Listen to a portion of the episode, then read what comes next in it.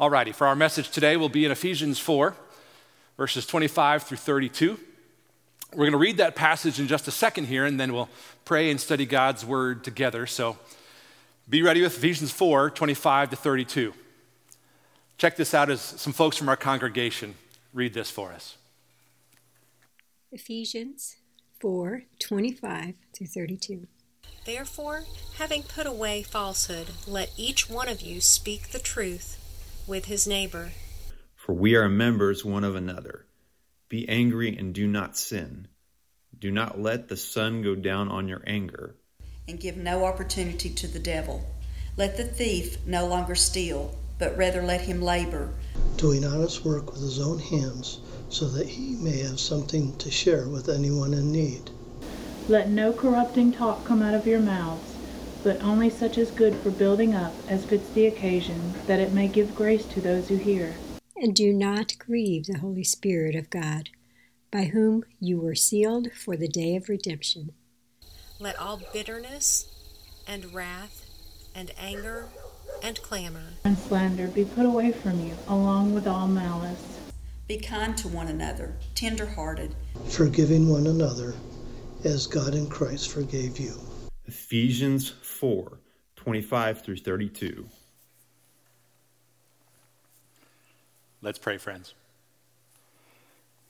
Lord God, we submit ourselves to the authority of your holy word, asking that your spirit would open our eyes and soften our hearts so that you would teach us more today through your word about who you are and what you've done for us in Jesus, so that as we submit ourselves to your holy word, to the truth of who you are in our lives, we would be changed. We would continue to, to be more like your son, Jesus. And the resources of our lives, even during times of hardship, would be used by you for your goodness and glory, so that we would understand, Lord, who you are and what you've done for us in Jesus, and that your kingdom would move forward. In the name of Jesus Christ, we pray. Amen. So I heard this once as a kid at church, and it has stuck with me ever since. It's just a verse, and it's when Jesus said, Out of the overflow of the heart, the mouth speaks. Now, as a kid at the time, I wasn't exactly sure what it meant. But now, several decades and many millions of words later, I am painfully aware of exactly what Jesus meant. We all inevitably speak in ways that communicate what's inside of us. And I want to apply this in a very specific way for us today. Whether you like it or not, eventually all the people around you, they will hear you communicating that you deserve God's grace because you are self-righteous or you don't deserve God's grace because you are self-righteous. And both are, in their own ways, not faithful witnesses to the grace of God. Now, up to this point in the book of Ephesians, the Apostle Paul has been very sort of theological and doctrinal and, and, and, talking about big ideas. He's been teaching the Ephesian Christians these broad and sweeping doctrinal truths to remind them that they have been established that they are founded on the cornerstone of the life, death, and resurrection power of Jesus himself. Jesus has made them into a church, a body of believers who are being built into a place and into a people where his goodness and his glory are being communicated through them to the world around them. In fact, up to this point in Ephesians, Paul has only used one imperative, one command, it's a directive well, here in Ephesians 4 25 to 32, Paul makes up for lost time and he gets back to some imperatives, these commands about how Christians are to act now that they have this new life in Jesus. There are 11 commands, 11 imperatives here in these eight verses, and they're mostly centered around this issue of how we use our words. Jump into Ephesians 4 25 to 32 with me here, starting at verse 25.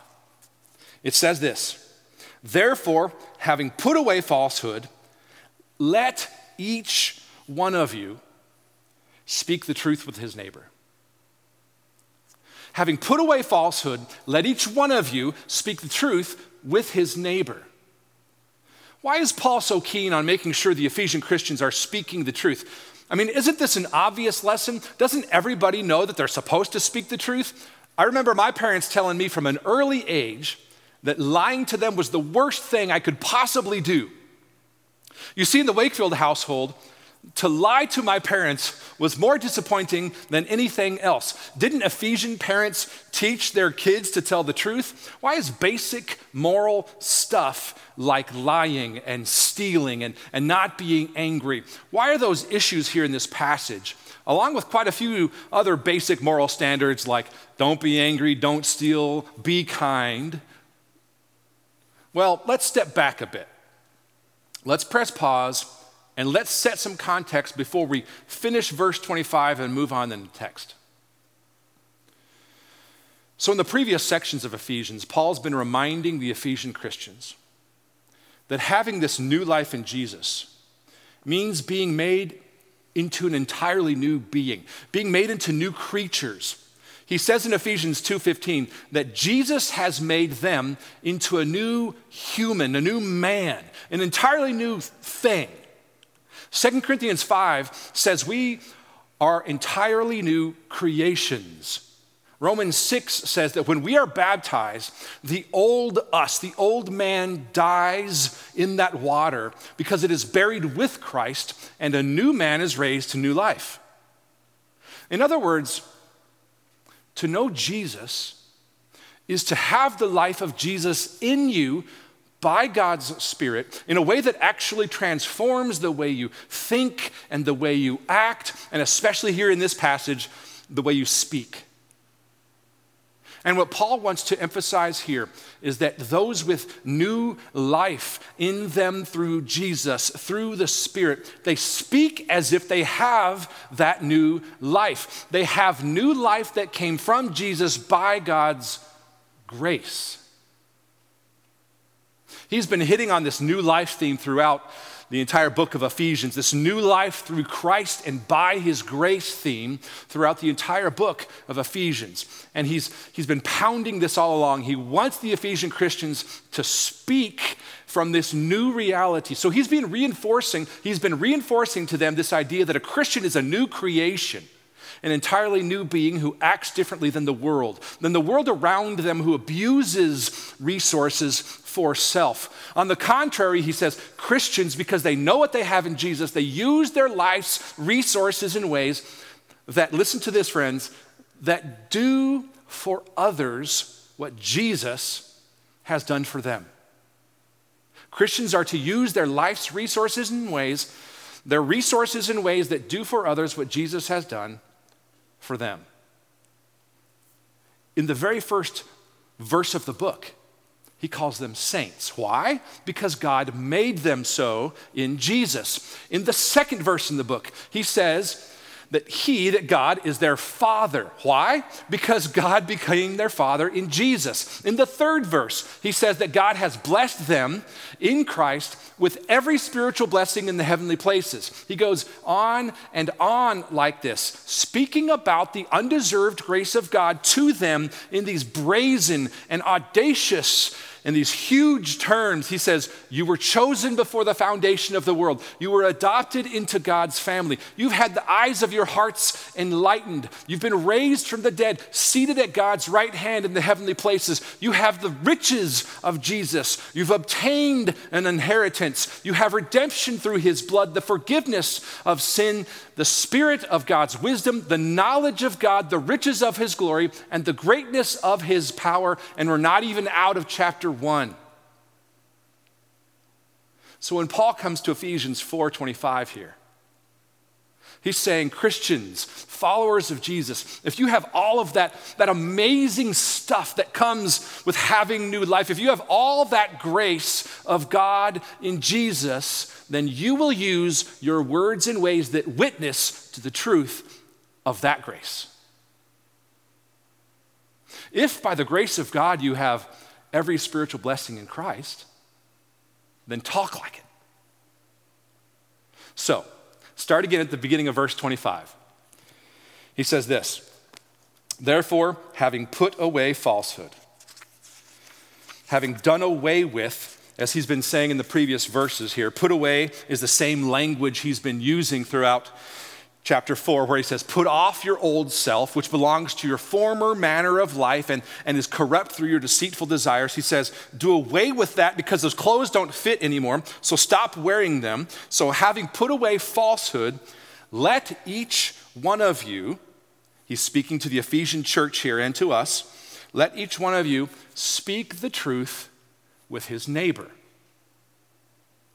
Now, what is the truth we are to speak with our neighbor, which is a word that here refers to fellow believers.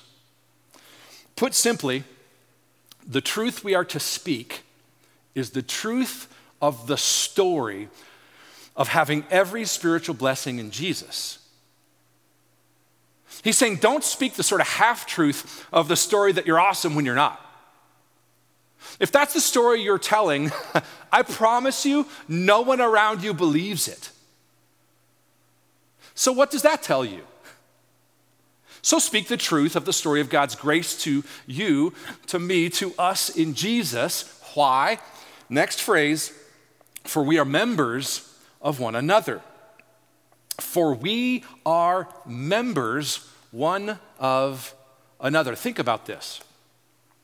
If Christians are renewed people, and we have every spiritual blessing needed for being right with God that was given to us because of Jesus, then Christians will speak from this new truth, this new reality of God's unearned and undeserved grace. They will speak from this new reality about who God has mercifully made them to be, right? I mean, that's what they'll do if they speak from the understanding of who they've been made to be through the grace of Jesus. So, if that's true of me and of you, and we're members of the same body, if we are members of one another, as Paul says here, we will speak from this new reality with and to one another. This, friends, is so important.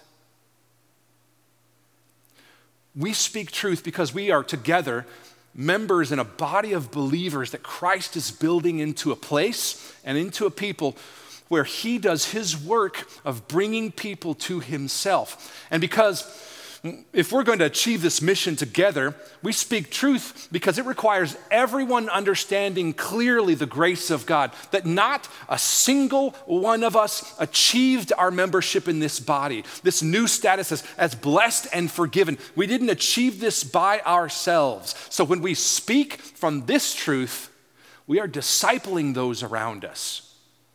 We are training them in the grace of God. We are forming proper thinking about their need for mercy as we express our need for mercy. And to the contrary, there's this, there's this great danger in speaking from a Pharisaical, self righteous earning of God's goodness. You see, when we do that, we are lying about ourselves to others we functionally teach them they don't need Jesus, and we pervert God's kindness. We are, in effect, sort of witnessing to the lie that we don't need God's grace. And that's no less formative a dynamic in the lives of the people around us than this principle that Paul's talking about here of speaking the truth of grace with one another. So, so speak the truth of having received God's grace, mercy, and blessing because you need it, and speak that to others in the body in ways that form them into healthy Jesus followers. For us and for members of the body around us, that is an important and a really important part of helping people find and follow Jesus and, and growing up in Him so that, so that they can become who God's created and called them to be. So, Moving on, Paul applies this speak the truth of grace with one another principle in the following verses. We'll pick up the pace here, starting at verse 26. He says this Be angry and do not sin. Now, I'm reading from the English Standard, English Standard Version here. Notice here in the ESV, that he doesn't say, don't be angry. He says, be angry and don't sin.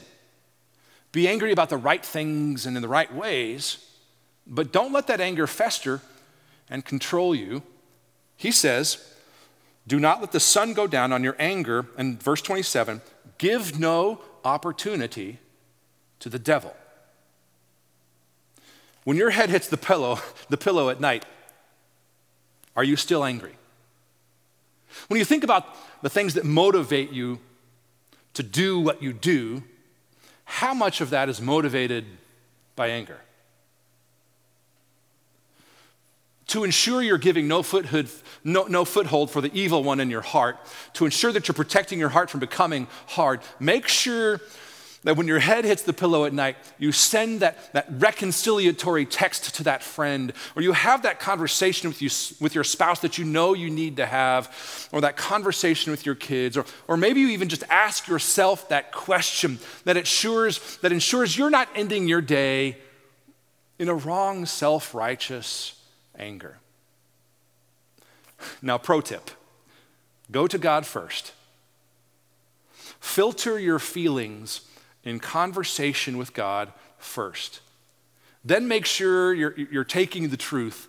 You're reminding yourself of the gospel. You're taking the truth of what He's graciously given to you in Jesus, and you're applying that to whatever relationship or thought or context where you find yourself motivated by anger. This is no less an important part of this principle of speaking the truth of grace with one another. How do, how do I get rid of my anger? you realize, you realize that you're in need of grace. Speaking the truth of grace with one another and to yourself is how you keep the evil one at bay. Keep reading, verse 28. He says, Let the thief no longer steal, but rather let him labor doing honest work with his own hands, so that he may have something to share with anyone in need. Now, is Paul talking about literally not stealing here? Yes. But I want to sort of uh, intentionally misinterpret this verse. I know that sounds bad, but stick with me. It's actually just sort of an intentional misapplication but of the same principle. So, track with me here. The reason Paul includes this imperative, this command to no longer steal, is to encourage us to do the opposite. He says, Rather, let him labor, doing honest work with his own hands, so that he may have something to share with anyone in need. So, we're instructed here, rather than stealing, to be productive this is straight out of Genesis 1. Be fruitful and multiply. The first command, the first imperative in the Bible. God created and called us to be fruitful and multiply, to take the, take the stuff of the world around us, the resources of our lives, to be productive. And he says here, Paul applies that principle and says, we are to be productive by doing honest work with our hands in order to share with anyone in need. Now, Paul is indeed obviously literally saying, don't take people's things, but instead, learn to produce and share with those uh, who might be in need around you, the poor who are in need. But, and here's the intentional misapplication part. Let's apply that same principle of godly stewardship of resources to our use of our words. So, let's read the verse this way today. Look at this. Let the thief, meaning the one who used to selfishly sort of abuse words and tell the wrong story of his or her life, let the thief of words for selfish purposes no longer steal, but rather let him labor, being productive with his words, doing honest work, meaning saying true things with his words. Why? So that he may have something to share with anyone in need. Friends, we all have people around us who are desperately, in effect, desperately poor in hearing the goodness and the grace of God in their lives. We all have people around us who need honest words of the grace of God shared with them that help them experience freedom that can only come through grace. So, is Paul talking about becoming a means of production with one's hands? Yes, of course. But we can apply that same principle to do the same with our words, to use them productively so that we can share with anyone in need. Now, pick it up at verse 29 where Paul just kind of keeps the punches coming on this theme of speaking the truth of grace with one another. He says this, verse 29 Let no corrupting talk come out of your mouths, meaning stop the, the tearing down talk that perverts the understanding of grace and how sin is, is overcome. He says, Don't talk like that. Let no corrupting talk come out of your mouths but only such is good for, for building up. Words that build up are words that help people become who God created and called them to be. You can have a vision for your language being something that builds up those around you into the people God created and called them to be, that they can be, they can be vehicles for speaking into them the encouragement of how perhaps God has gifted them. Is that the vision you have for your speech, for your words? So, so Paul says, let no corrupting, tearing down talk come out of your mouths, but only such as is good for building up. And then look at this, as fits the occasion in ways that are actually directed at the other person's needs, just like the grace of God was directed at your place of greatest need. And then look at this. Really, it's a beautiful principle. This is a foundational thought for this whole passage uh, that should direct our words. He says, Don't let corrupting talk come out, but good for building up talk as fits the occasion. And then he says this that it may give grace to those who hear. That is, that our talk might give grace, that our words might extend the mercy and the blessing of God to those who hear our words. Think about how huge this is. Ask yourself this question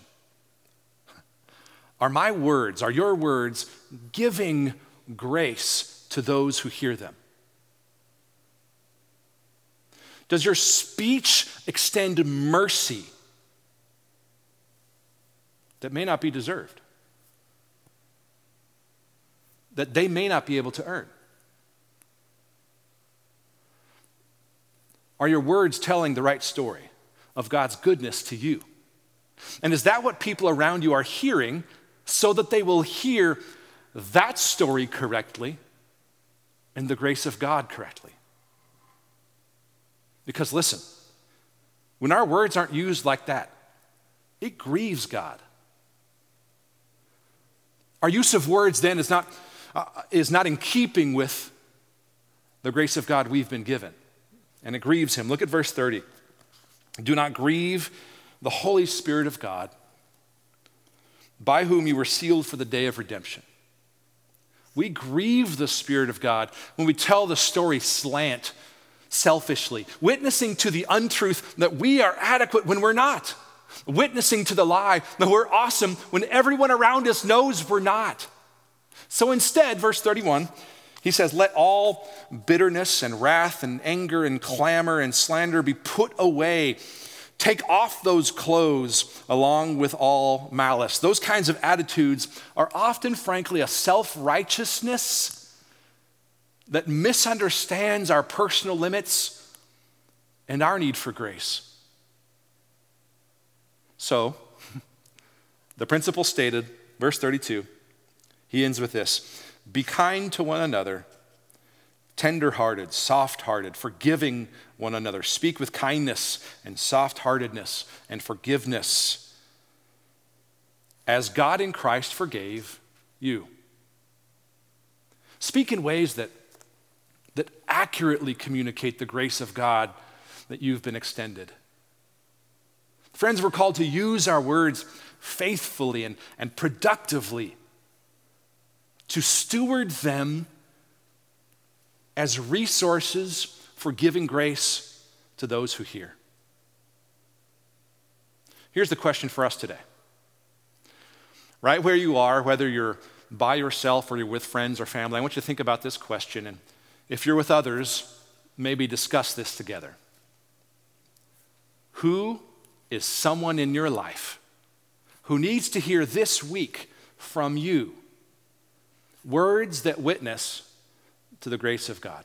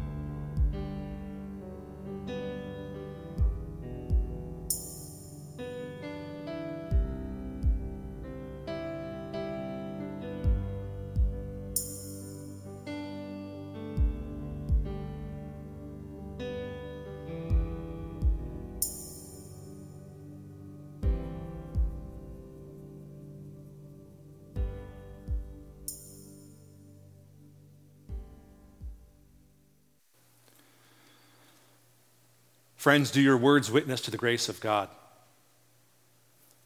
Are your words increasingly witnesses to the amazing depth of the grace and mercy of God extended to you in Jesus?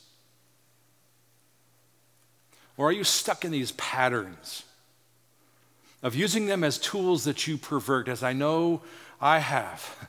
To tell these sort of half truths of a, of a self righteous story of you being good enough to achieve a salvation from God that you know and everyone knows around you you can't.